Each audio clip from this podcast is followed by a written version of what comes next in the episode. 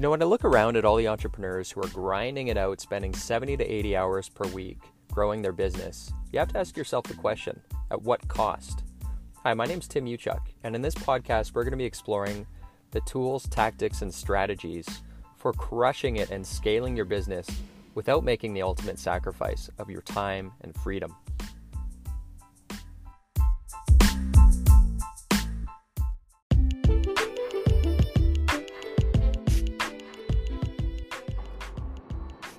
Hey guys, what's up? Tim Uchuk here. I just uh, actually got off the first ferry. I'm heading to the mainland for the week, and I caught the 6:25 a.m. ferry, which meant I had to I had to leave the house by what 4:30 in the morning. So it's gonna be a long day. Um, I'm just headed to Vancouver. I've got to charge the Tesla. Then I'm to be meeting up with a friend here this morning. But I thought, um, why not record an episode on my way to the uh, downtown charger. So, uh, in this episode, what I wanted to talk to you about was the idea of constraints and um, constraint questions. And the reason why this is important, I think, for you is to a couple episodes uh, ago, I was talking about the idea of how I, I talk in spectrums. And so I just threw two ideas at you. So let me just unpack that and describe what I mean. So um, thinking in terms of spectrums um, was useful, as I talked about in that episode, when you're looking at any situation or problem to describe it. Um, you know, what does ideal, what does perfect look like in terms of the spectrum, and what does terrible look like? And then you, you put yourself on the spectrum to understand where you are um, in relation to what perfect looks like so that you can take action and, and make meaningful progress.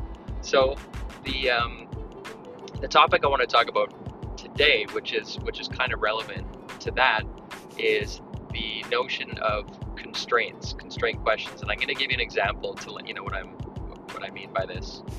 And so think in terms of uh, if you were to look to hire a new salesperson in your business, right?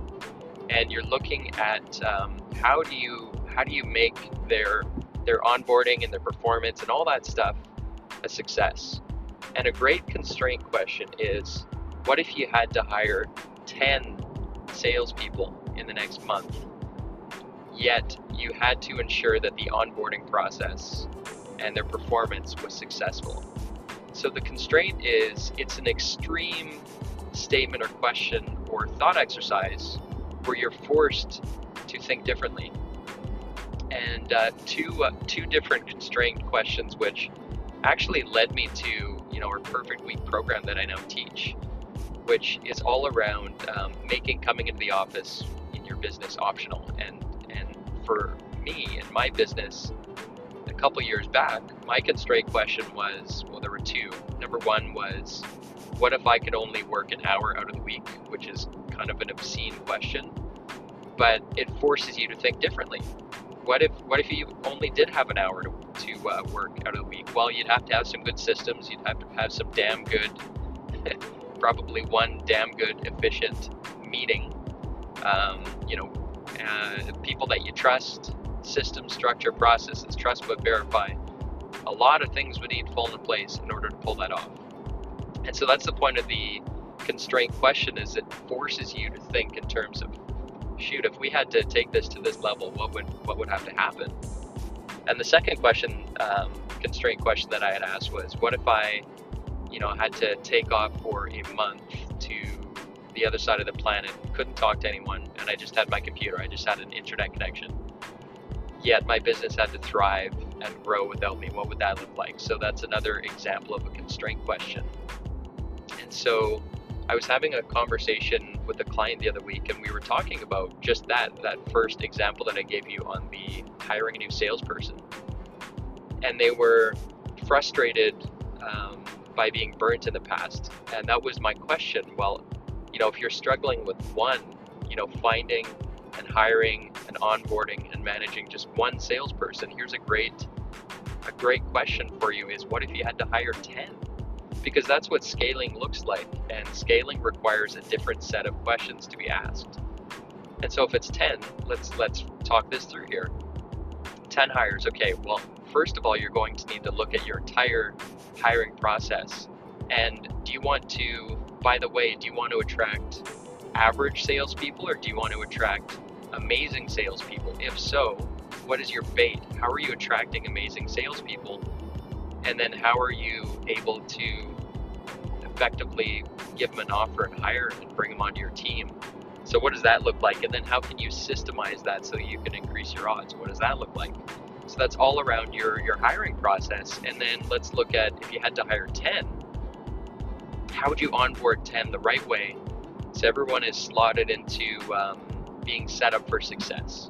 What does that look like? So, that's looking at your onboarding process. And then the managing process in terms of you know how do they go out there and represent us properly? So you probably would have to have a sales system so everybody could could hit the ground running. So do you have a um, like a sales script or guidelines for them to you know on day one they're they're having setting up a meeting?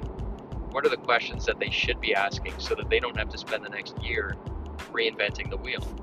Provide a framework for that and then how do you set them up for high performance? Well, what does that system look like? If it's for 10 people, you should have proper metrics to be tracking them on a regular basis, which are going to incentivize the right behavior.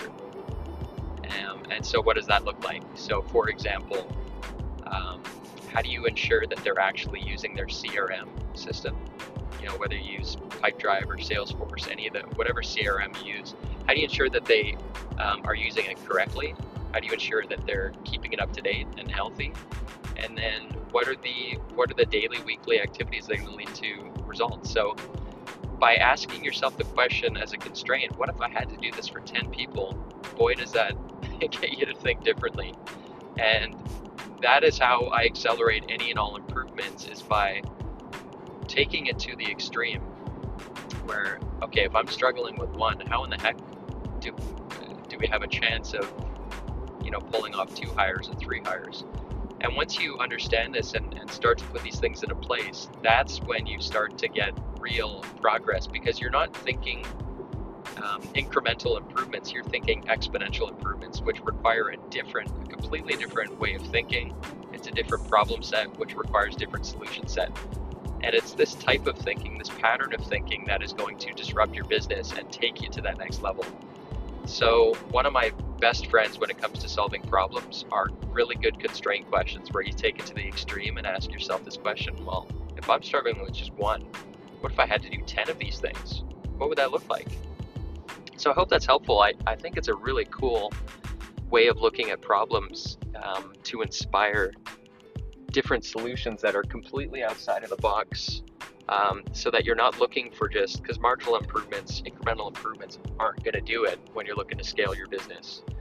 And likely you'll just be stuck where you're at because it's it's going to be probably a band aid if you're looking for five percent improvement. So, anyways, I hope that's helpful. Um, the whole notion of asking constraint questions, they're they're obscene, extreme questions, um, designed to provoke uh, innovative responses and answers and looking outside of the box. And, and to be honest, when, you know, 99.9% of the uh, problems out there have already been solved. So one of my one of my first courses of action when I ask these questions are, um, has it been solved? Is it possible? If so, who? Um, and I go out there and I find out who's already done this, so I don't need to reinvent the wheel. So many resources out there, guys, nowadays that you can tap into without having to invent this stuff yourself. So I hope that's helpful. I am almost downtown. I'm going to be crossing the Lions Gate Bridge here soon. Hope you have a good one, and I will talk to you soon.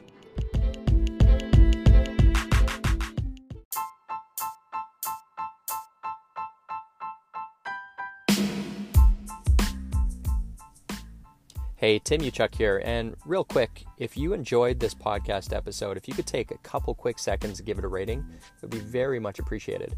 And secondly, if you're looking for more tools and strategies on how you can crush it in life and business, just head on over to bookwithtim.com, where I've put together a free case study which shows you how to unlock unprecedented freedom today by using the two power levers. Just head on over to bookwithtim.com.